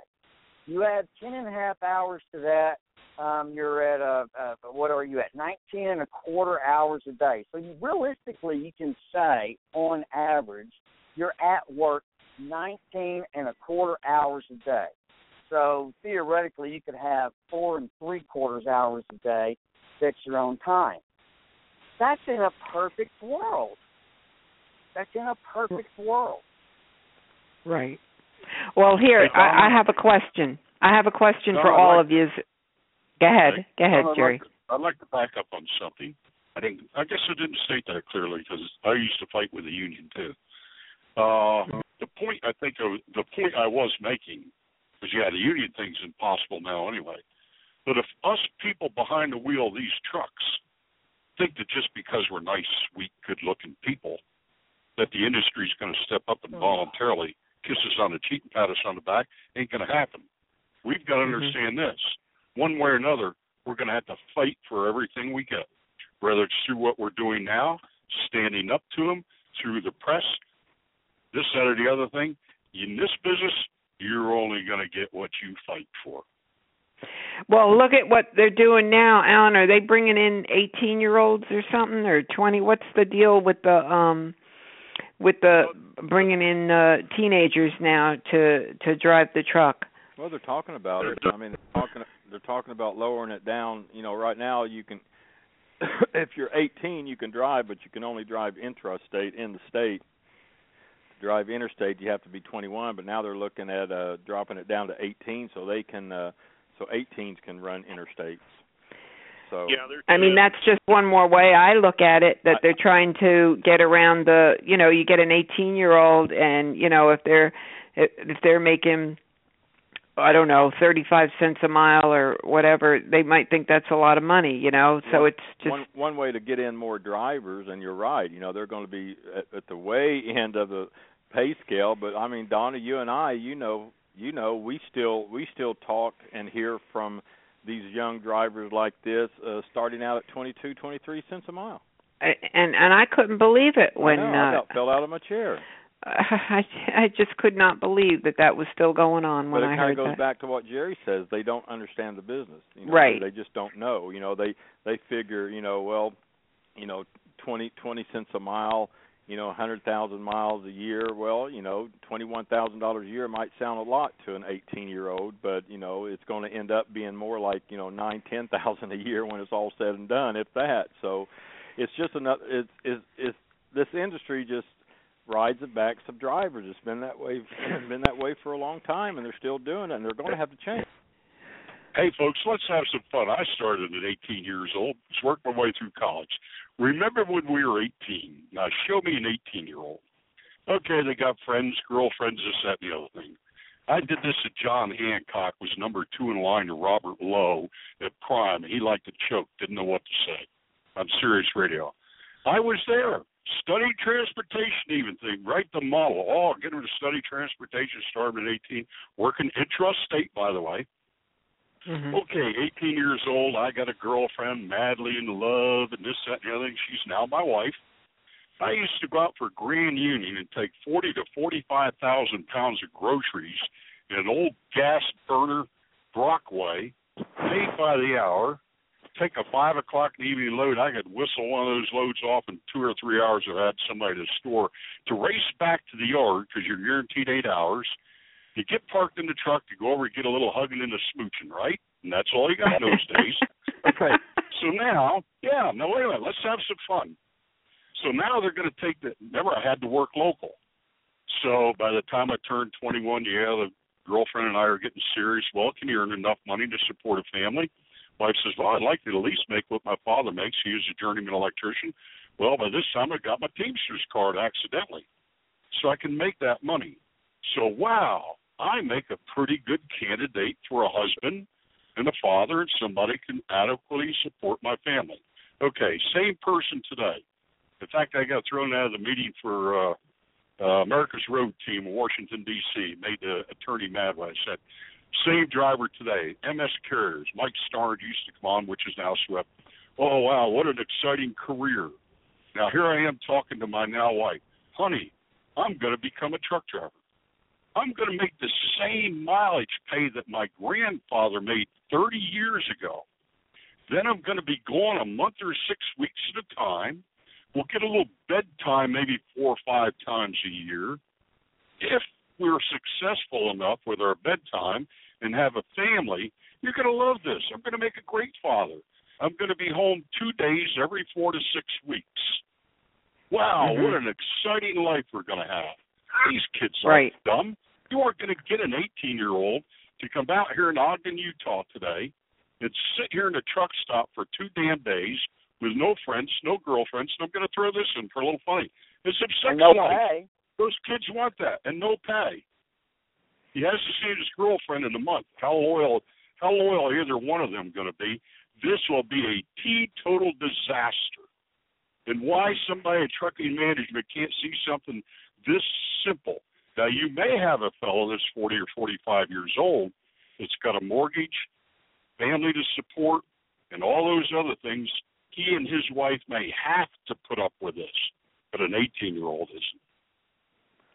Well, that's, That's what my Alan was take. saying with the millennials. Uh, That's what I'm saying about the generation, and Yeah. you know, and now and now they have the internet to do all the research they need to do, and and they Yeah. research and they and they read forums and they listen to these shows and they look at this this career and they're like just like you're saying, Jerry. That's that's not for me. I don't I don't want to live like that, But- and, and they're not living like that. That's why the carriers are struggling now because they're in this new Mhm. generation, I think, and they can't get the drivers and the veteran uh, Donna, remember not not too long ago, man, there was an exodus of veteran drivers. They just had enough and they left. Oh yeah. Well, and and here here's the thing about when when you said before about retaining. If they get enough 18-year-olds to get in here and get in the industry and then they quit, then it'll continue the constant churn with the 100% turnover rate. It's just now new people, you know, the same old um recruiting lies, you know, make a hundred thousand a year and all this crazy nonsense. So they come in, they might do it for three months, say, you know, well, I don't think so. And in the meantime, they they they say, well, we'll pay your your your training, your schooling, and they don't stick it out. Then they hand them a ten thousand dollar bill because that's another part of the business model too, right? Is, Well, is that's part of the business model, and then uh, the 18 year old will make them mad, so then they'll put a black mark on their DAC report, which runs. I mean, it's, Mhm. it's just this has been this has been going. This is this is the industry. This is, and you know, when I came out with Truth About Trucking in 2000 and threw it all out there, it's it's Jerry said it too. I mean, they've they cre- they've created this, they, and you know, they they know this is going on. They created it. They're the only ones who can end it. But you know, they just keep keep riding the back of the driver. That's just the way the industry. and is, as for the long as the as long as the drivers allow it, right. then they're going to keep riding and the, and the drivers are still going to be fighting for more miles instead of more pay and and that's the part that that drives me nuts because people are upset about ELDs and I guess maybe it's more the owner operators uh but they don't want to be an, on an ELD because then they can't get miles. But who cares? Just get more money. And I I, I don't well, know. And there's another aspect to that too, Donna. I mean, you look at uh you look at this wanting to raise uh you know to pay the drivers for all mile you know to, for all hours worked, but if you look in there between the lines, there's a lot of things in there that uh is going to cause you know particularly the owner operators um is going to cause them to have to spend more money. You know, they're going to have to pay for those ELDs, the the insurance minimum going up to one and a half million. So, I think it's kind of contradictory. You know, yeah, we're going to we're going to pay you more, but we're adding oh the, you know the collision avoidance system like Pat brought up. You know, all these things that the owner operators are going to have to to spend the money on, uh, which is going to be a direct uh, effect against that so-called hourly wage pay. Well, if the if the freight goes up, and and this is just my logic, if if drivers got paid more money and it was dipping into the carrier profits and they had to raise rates, that would also help owner operators because now they're getting higher rates. Yeah. Tell me. Oh, okay, so I'm right on that too. Okay. That's kind Yeah, of that's- why yeah. I started working on this project. Exactly. Um, it stands to reason that cheap freight relies on cheap labor. Yep. Okay? Right. And we're all Right. competing against people pulling cheap freight. So if we got the labor up, it seems like I would imagine freight rates would come up. So that would benefit the owner operators, the, the lease drivers as well. We had 37 household drivers last season, last summer. We were down to seven this season, going into this season. We have been turning work down left and right because we don't have drivers to cover it. Most of our drivers have been with the company 10, 15, and 20 years they're running away from it because of all well they're getting older and they don't need to mess with this anymore all this regulation eld garbage okay so the question is how do we put these elds to work for us right we've got a, a, a gps mm-hmm. position with a clock so like you were saying earlier donna um, we can document time. We can document how long that truck sits at the shipper receiver. Um, Craig Harper, J.B. Hunt was uh, talking yesterday. Um, they wrote a paper, a white paper. I think it's called 660 Minutes, and it's addressed. Uh, uh they're addressing it to the shippers and receivers about how um, they're burning up their drivers' time. I believe, if I remember, let me look at my notes. 7.3 hours a day. Their drivers are only able to log 7.3 driving hours a day, okay, because they're spending so much time at shippers and receivers. And Craig Harper's saying, oh, we've got to get that up to nine and a half, ten and a half hours a day for these guys to be able to make any money. They're asking the, the shippers and receivers to help them. Otherwise, we might have to increase our rate or we might just put you on a, a, a do not service list. Why don't mm-hmm. they just increase the rate they're charging these people who are wasting the driver's time and pay their drivers? You see what I mean? Uh, oh, absolutely. I mean, that's drivers are getting a service for free, and JB Hunt is asking them, please don't take advantage of us. Until they start paying for the service, they're not going to do anything other than what they're required to do. Sure, and they're going to and they're going to just listen. They're just everybody in that whole chain is exploiting the driver. The driver and even the driver, he accepts it now or she accepts it now as part of the job. That's what really makes me crazy when when I hear people complaining and I think, "Wait a minute. You you've accepted that." Um, I I don't know. I. Donna, you'll hear on Sirius Radio. There's a group. There's a group of drivers on Sirius Radio, and I run into them in a truck stop, so I don't have my meetings. Well, that's just part of the job. Right? It, Why? Yeah, yeah, yeah, they come out and say that's well, that's just that's just part of truck driving. And and then getting mad about ELDs because they can't uh run harder. Hey, let me uh let me jump in real quick. I got just a bunch of hands flying up here. I'm watching the time. Uh, hey, Hal, are you Hal? Are you back with us? Yes, I am. Uh, okay, I wanted I, I wanted to make. Okay, just a second. I just wanted to make sure that was you.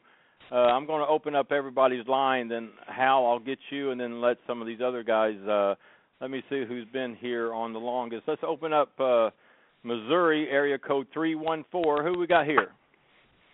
This is Linda Cappy. Hey, Linda. Oh, hey, Linda. Okay, and let me go to uh, South Carolina, area code 803. Who's this? This is Vicki Simons, truckdriversmoneySavingTips.com. How's everyone tonight?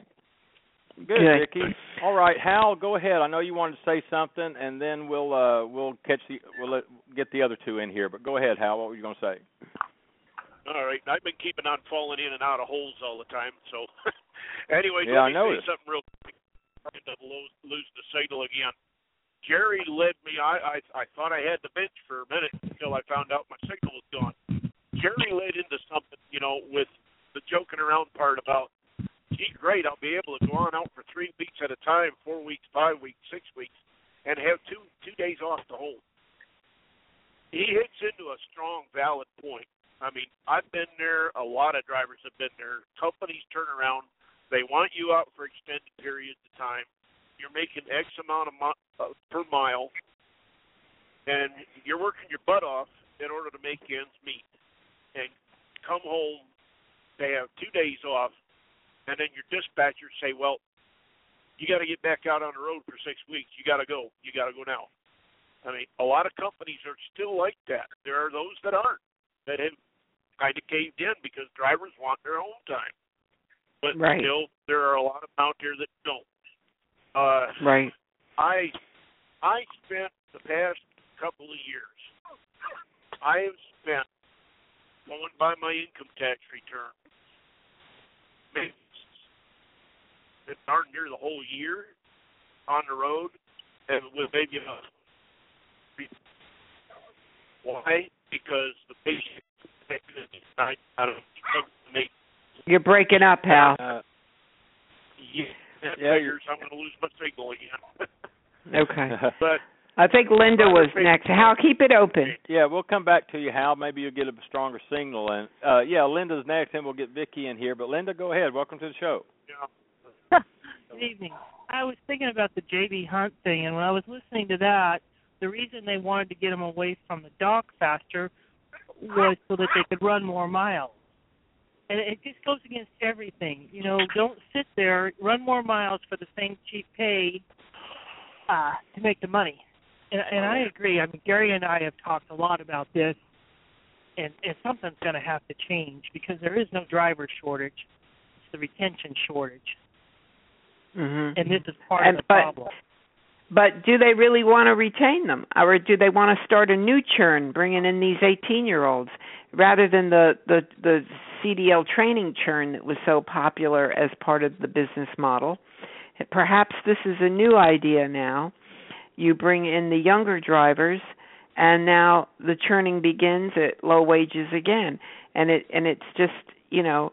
It's just a, it's just a new it's a new uh, new pool of drivers that can be churned over because I don't think I don't think they have uh, any interest in. I mean, this, this has been their business model for years. I don't think they have any interest in retaining drivers or anything. I I think the only way it's going to happen is maybe they are forced to, you know, finally pay drivers what they're worth. You know, I you know some people say, well, we don't want you know we don't want you know politics to get involved but sometimes you know they have to get involved to make anything happen or this uh atrocity against drivers just continues i think. Well what about what's going on in california now? Um with them paying the, the california has a law that you have to be paid for all your time.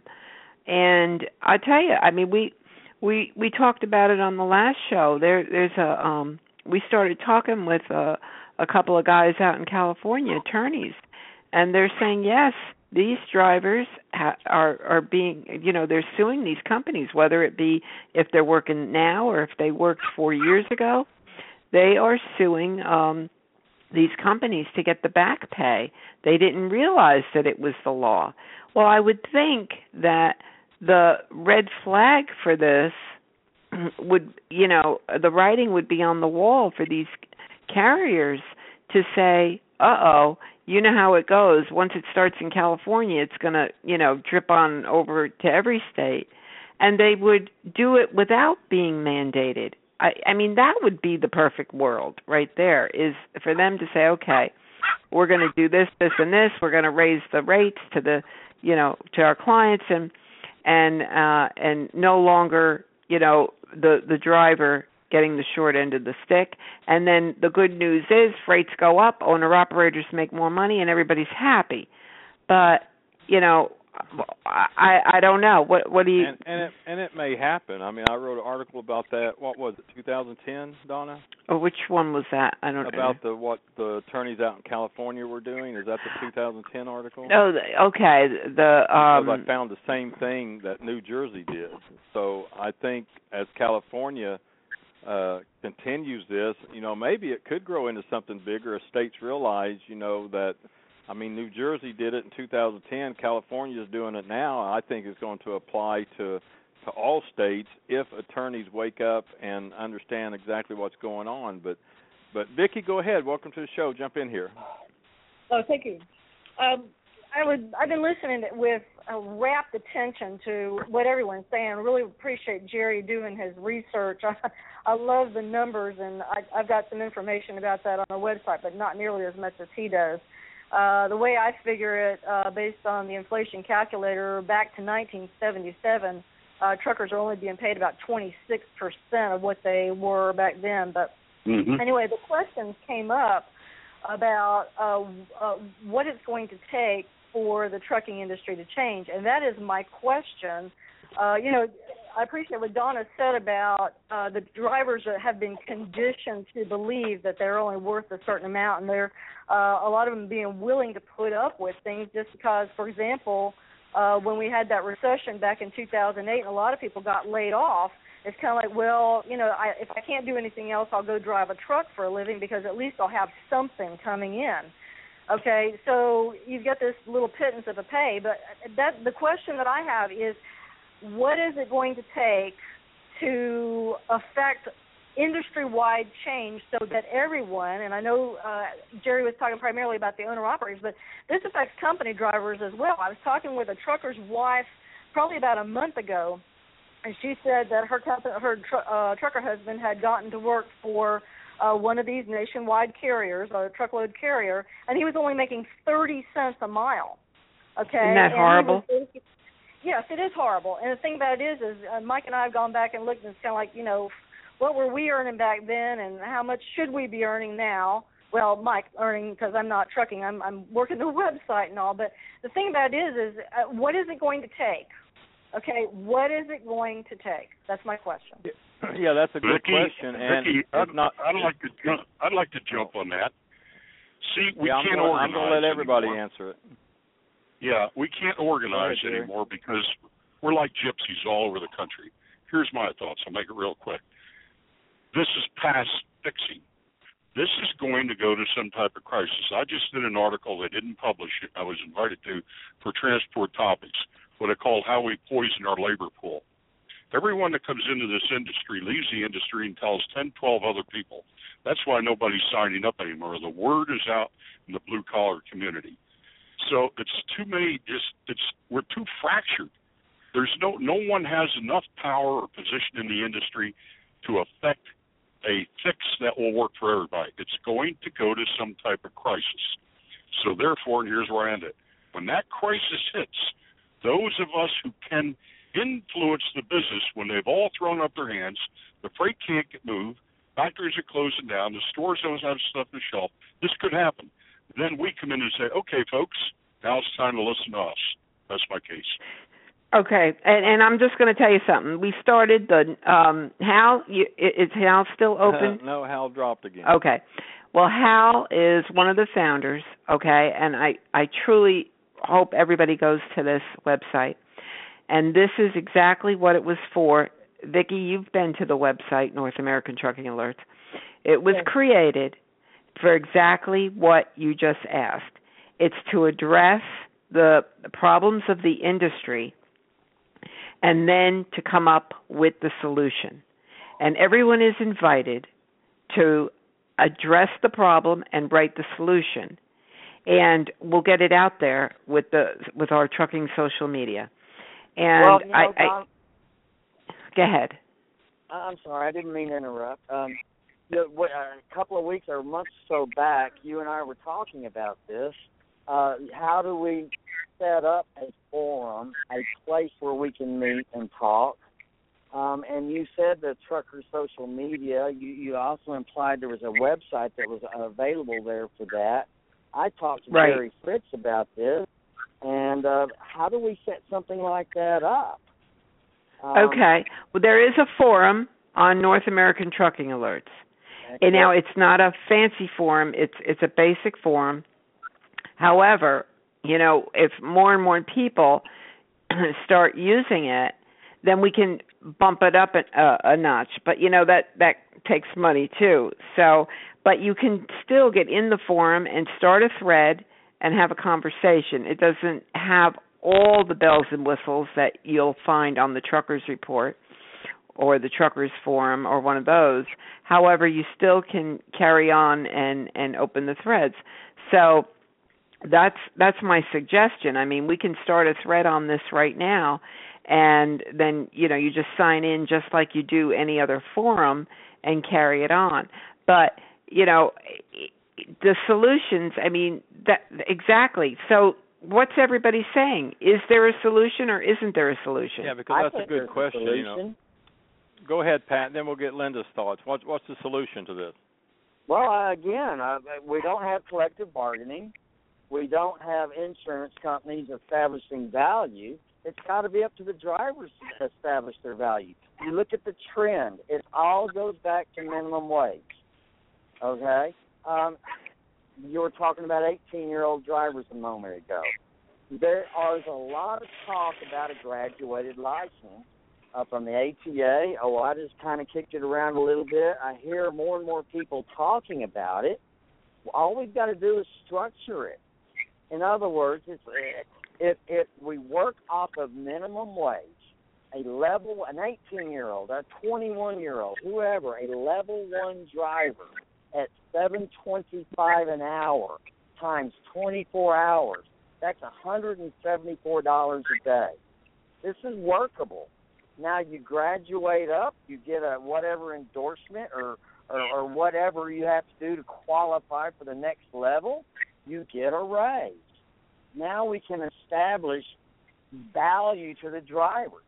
A driver with say 500,000 miles experience would be a journeyman driver, a seasoned driver, whatever you want to call it. Now we give that driver exemptions from the hours of service so that their value is able to be the, the carriers are able to use that driver because they have value. They don't have to do the 30 minute break. They don't have they can split their sleeper berth. They're exempt from the speed limiter rule, whatever. You see what I mean? Now we have established value to the driver. Um, this also works hand in hand with eliminating uh, the carrier's ability to self-insure. Works hand in hand with that. Um, this would allow us to bring 18 year old year year olds in, and they could have restrictions on their license. In other words, maybe they have to run teams with a level three or higher driver for the first two years, something like that. This can all be structured. If you start, but who's going to structure way, it, Pat? Well, I'm doing my damnedest. I'm telling you what. I've been kind of quiet these last few weeks because I've been playing with spreadsheets all over the doggone computer. I, I got numbers going in and out of my little head. But um, I just, I've got. How are we going to get it? How? But the question is, how are you going to get it started? Well, it's going to be the drivers, and that comes back to what Jerry was saying. Something is going to. There's got to be a triggering event when these letter of the law ELDs come into play. What is letter of the law? I ask. You know, these drivers say, "Oh, as long as I stay within a five mile radius, I, it doesn't start my, you know, it doesn't start my logbook." Or if I don't go over five miles an hour, it won't affect a change of duty. That's not letter of the law. I've got drivers. Oh, you got to organize yourself. I sleep at the shippers and receivers. Well, that's all fine and dandy, but as soon as you leave that parking spot and bump the dock, your 14-hour day started. You see what I mean? That's letter of the law. Look at how they're mm-hmm. implementing it. Geez, if you already got an e-logging system in place, you'll have an additional two years before you have to comply with letter of the law. What kind of a, right. an, an edge is that going to give the mega carrier?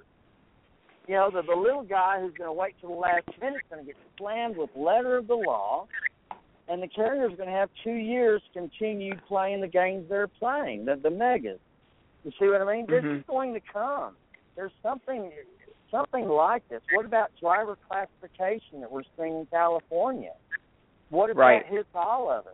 Well, I'm a lease driver. I lease my truck to a carrier. Um, Jerry's talked about the, the two paycheck. If it goes back to a two paycheck system, I want the wages to be high enough that I, being paid as a company driver, can survive. Thirty cents a mile stuff, forty cents a mile stuff. We got to do something about this.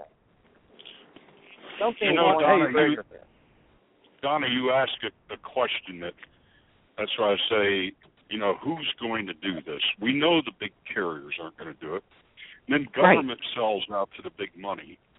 So that's why I say, and in the absence of a, a union or something like that, we're too fractured. If you take notice, Alan said it earlier. If you take notice that the most effective uh, things that have occurred have been in New Jersey and California.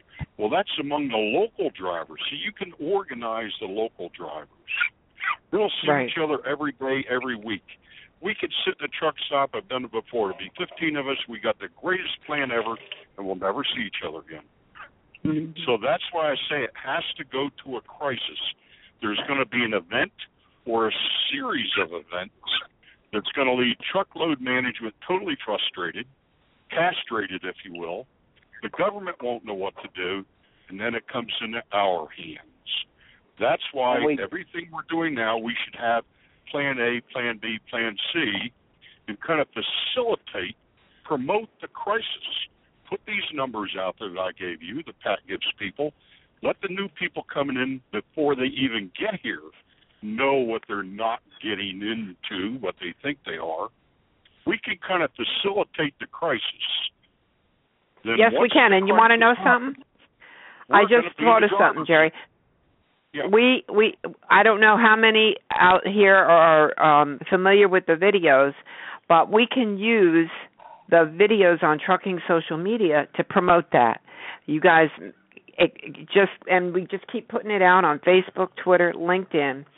And if you make your video, I mean I mean Alan can make a video, Hal, Jerry, and we keep educating people. There's some really good videos. Who's that woman that puts the really good videos out? Um uh Pat, the woman I said, the about one up in Canada.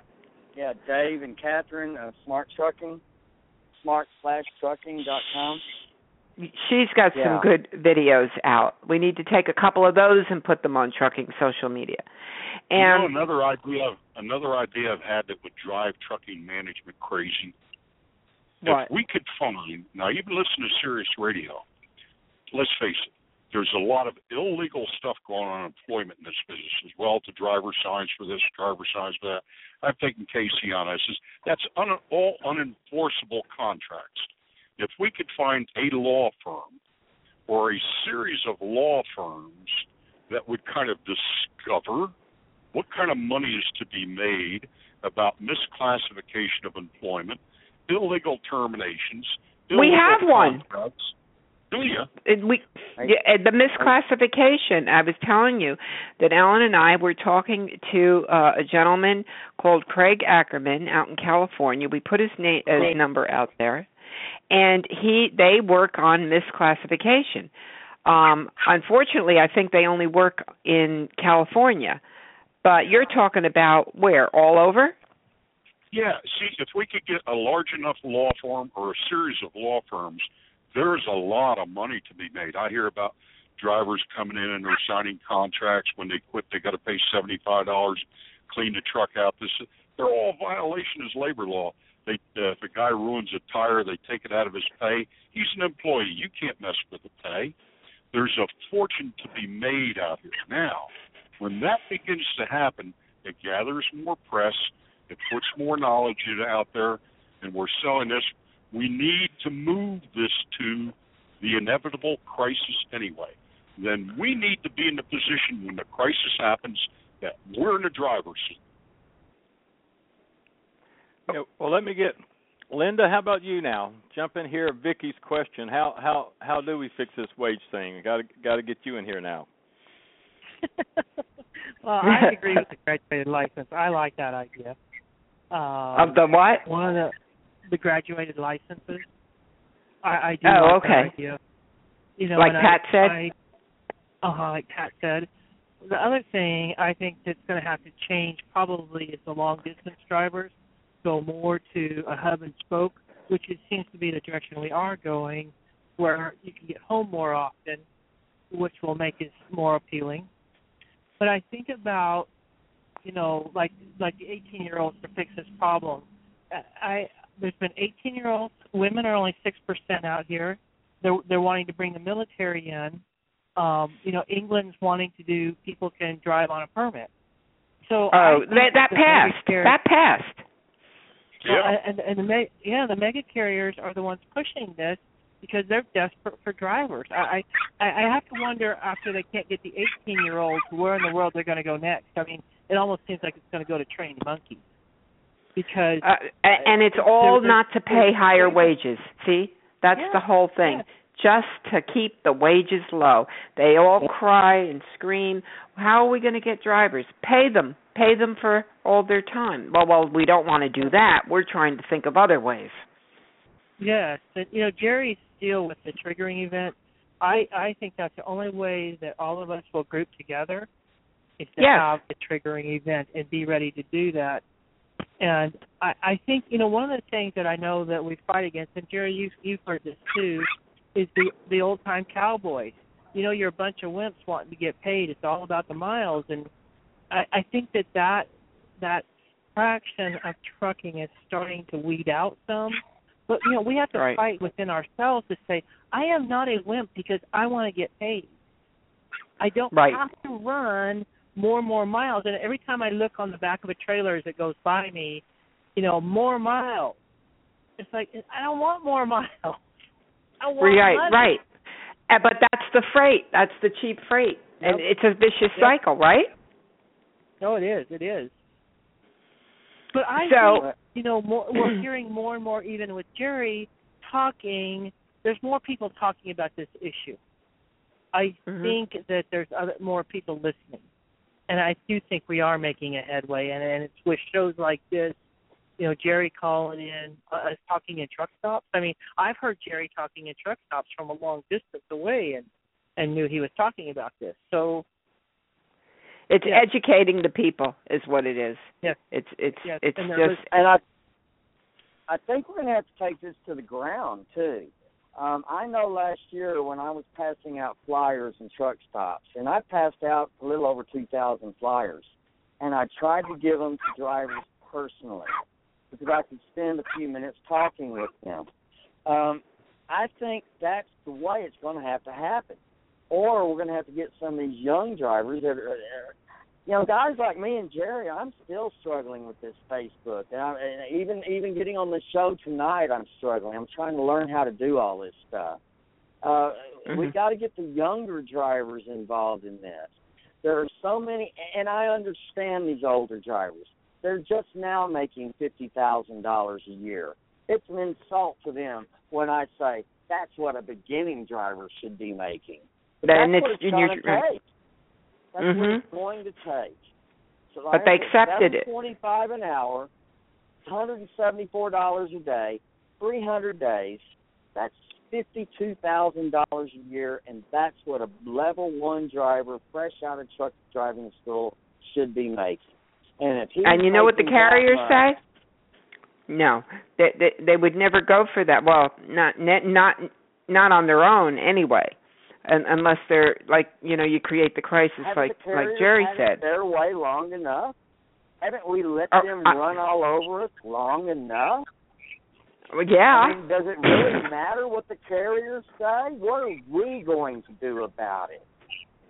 You know, the well, carriers have shown us time and time again they're going to take, take, take. And and let's let's back up. There are a lot of good carriers out there. I don't mean to badmouth them all but they've got to compete against those that that are paying their drivers nothing. How do you compete against a mega carrier that's paying thirty cents a mile or twenty five cents a mile to their drivers? How do you compete against that when their drivers are working for free and they're exploiting the heck out of them? How do you compete against that? You've got to address establish that. some type of a standard. Hey Let- let folks, I address just that thought for something. I, just thought of something. and Pat put it in there. Just kind of like what we've been conceptualizing here over the past few minutes. All right, this is the problem. Where are we going to go? I've got this idea now. Pat said I'm not. Well, I'm not. I don't know Facebook at all, and some of these others. But we're going to be needed. The younger people are going to be needed. Okay, let's get down to a strategy. We see the crisis coming. We evaluate it. We see us getting in the driver's seat. What's our plan? Do we have an office in Denver? Do we have coordinators? Because remember now, ancient monarchies were overthrown by social media and Ethiopia, Libya, and all these other places, right? So it works. All right? Let's move to a strategy now. We're beating all this to death. We've justified it all. Okay, what's our plan? If it's, I believe it'll happen through social media, even though I don't know it. So we need to establish leadership groups, maybe some in, oh, uh, let's say uh, Boise, somebody else in someplace else, five or six, six or eight strategic locations throughout the country. Now, after all, the old steel haulers, I lived through this. The old steel haulers pulled some really, really effective strikes with just telephone booths, plucking coins and telephones. Gary, mm-hmm. Indiana knew what Baltimore, Maryland was doing. Uh, uh, uh, uh, different places around the country, the big steel centers. These guys are actually able to put together the plan. They didn't have one tenth of the communication we have now. So let's move it to ideas that when the crisis happens, what do we do to take control? We've got to have a plan laid out. We've got to have something at least laid out to work off of. I've never have said that what I propose is the way it's got to be. I'm not going to go there. I have always. I hope we can build something. But you know, I'm not getting any response from my plan. So I'm thinking, well, okay, they're not understanding it. So I'm, I'm trying to break it down in a spreadsheet so I can show numbers. I also hope to integrate a lot of Jerry's information into it. This takes time. Where do I? It's not it? that they don't understand it. It's that everybody goes, "Yeah, that's great," but how is it going to be enforced? How how can you make it happen? Yeah. That's the problem. That's a yeah. I got the the we know the problem now is the solution. But Linda, did you want to say something a minute ago? Linda? Sorry, I went on mute. Oh. Yeah, I went on mute. um, and I oh. we we oh, bypassed it by far. But the one thing I was thinking about is how do we compete against the mega carriers or a smaller company? And, and mm-hmm. to me, Mm-hmm. the the smaller company that has retention doesn't have the equipment failures the me- mega carrier does. Their equipment is taken better of. They should have a, a smaller operating cost, which means they could pay their their people more. And when you look at how Nastic and you talk to some of the small fleet owners there, their turnover is nothing. Right. And so they are fighting against the mega carriers. Um, to me, by how, how they keep their people. Um, I, and I think that's that's their edge is, is that right there retention. Mhm. All right. Well, listen. Uh, times uh, times winding down. I got to shut it down here. But Vicky, uh, Vicky, is that you again? I lost you there, but I think you came back yeah, up. Or, yeah. Is that you? Cell phone. yeah. All that, right. Hey, situation, listen, my. Huh? The the situation about staying in your sleeper berth. One of the uh, gentlemen talked about if the carriers would consider that to be on-site security to guard the cost of the truck, the value of the truck, and the freight maybe that would not seem like empty time to them. Well, they they just don't want to pay. I mean, that's just the whole thing. Even if they saw it as security, they're not going to tell you they see it as security. Um, it, it's just a matter of how do you get this to the point, as as as Jerry said, it's like a, a bunch of gypsies. Even Facebook, you know, there's hundreds of groups talking about this. But how do you get them in one spot? And that's what Pat was saying with the forum. You know, if we can if we can get that thread going and you know it on on some forum. I mean, I'd love it to be on North American Trucking Alerts. I mean, that's uh Hal uh, is the uh, other co-founder of that. I'm sure he would be he he posts a lot on there and we have a lot of great people as authors over there. And I gave the idea of videos because videos are easier. Drivers don't have time to write, but they do have time to to do a, a video of their thoughts and then to promote those videos out on um, social media, LinkedIn, Facebook, Twitter, and have it go viral. Yeah, I think uh, I kind of agree with uh, Jerry. It's going to something's going to come down the pike that makes it's going to have to make something happen. And I think it's going to come through social media. But time's winding down here. Hey, Vicky, put out your website for everybody. Uh, truckdriversmoneysavingtips.com. And Hal, go ahead. Yours. We're going to hit everybody. No, I think Hal dropped again. I kept losing them, but Oh. everything. But hey, Linda, uh, any website you want to give out? Sure. TeamRunSmart.com. Team Run and Trucking Solutions Group, right? Solutionsgroup.org, I believe. Can't remember if they're org Yeah. or com, but You know, I I forgot. I think you can go to either of them, but um Okay. I think it is org. TruckingSolutionsGroup.org. Jerry, do you have a That's website? Uh, no, I don't. I don't know how to do all that stuff. To be honest, uh, honest with you folks. Uh, we'll have to hook you up. Uh, Pat, Yeah. Pat, get, get what's your website, Pat? Uh, it's truckersunited.org, and I invite anybody that's got an idea of how to structure it. Let me know. We'll put it on the website. Uh, like I say, I'm all about coming up with an idea, and I think we're running out of time. We've got to do something here. Right. Yeah, that's why we're working on the. Uh, you know, it, we we discuss the problems. Now we like to throw in the solutions. But hey, really great show, man. This was a really good. we show. need to Great start callers.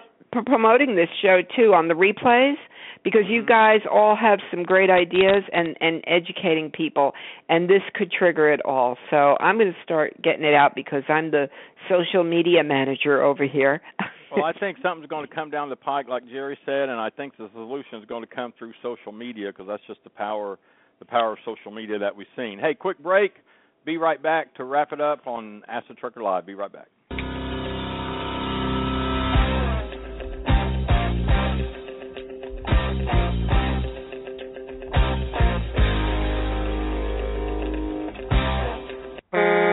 Heads up, truckers. Are you looking for deals on trucks, trailers, parts, or equipment? Or maybe you need to sell something truck related? Well, there's a great spot on the web where truckers deal with other truckers. No middlemen involved. That's why we call it trucker-to-trucker.com. There's no charge at all for looking, and if you want to place an ad for what you're selling, it's just $19.95, and it runs till it sells. So whether you're buying or selling, it's time to log on and take a look. trucker-to-trucker.com. Check it out. That's trucker-to-trucker.com. Hey everybody, Alan Smith here, and I want to tell you about TruckerLawyers.com. TruckerLawyers.com helps drivers with their legal needs, and they specialize in workers' compensation, trucking accidents, employment law, and other areas. TruckerLawyers.com arms you with important information regarding workers' compensation and your legal rights, and they are also available to help you find assistance for additional legal issues. This includes determining how to get you the best benefits possible for your situation. The website truckerlawyers.com is a resource where you can learn more about your legal rights as a driver. Feel free to continue the social media conversation by liking them on Facebook at www.facebook.com forward slash truckerlawyers and follow them on Twitter as at truckerlawyers. Call them to talk through your questions at 1 800 736 5503.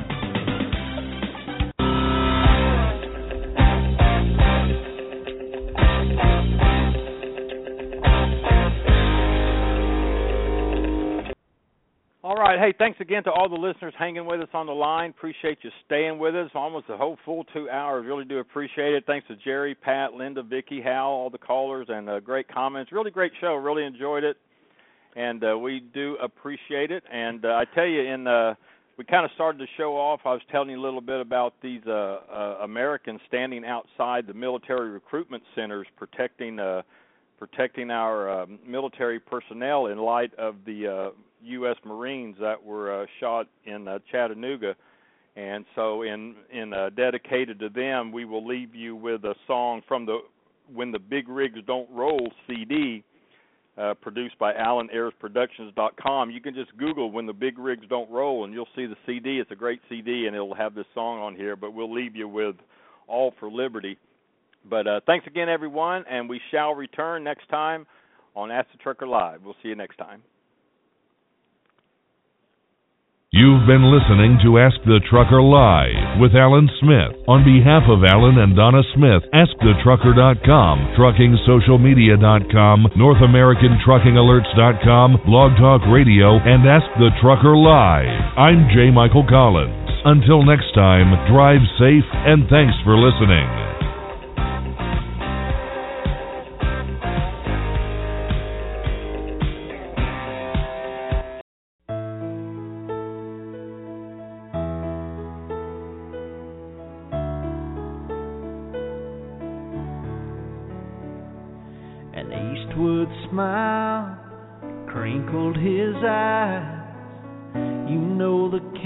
Kind I mean. He was chiseled, strong steel, a trained Navy SEAL. But he said, I'm just part of a team. He was in his dress blues, there on the news, talking about that damn war. When somebody asked about his part, what he was fighting for. He said, My country, my family, my friends, and the right to be free.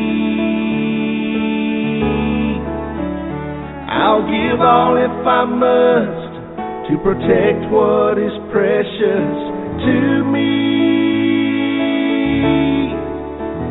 No matter the price, I'll pay it all, and I'll do it willingly. And I won't back down, I won't give ground, all for liberty. Material things don't mean a thing they can all be replaced. Take my car, my home, I'll get along. We all have problems we face. Then his fist clenched up tight, his knuckles went white. Said, I'll draw the line in the sand. Try to take from me one piece of liberty It'll be out of these two dead hands. He said, My country, my family, my friends, and the right to be free. I'll give all if I must to protect what is precious to me. No matter price, I'll pay it all, and I'll do it willingly. And I won't back down, I won't give ground, all for liberty. The crowd got up and cheered, but he couldn't stand. I said a silent prayer for that man. I can't imagine the hell when those rockets fell and he left part of his life there in the sand. He said, No matter the price, I'll pay it all and I'll do it willingly. And I won't back down, I won't give ground. All for liberty.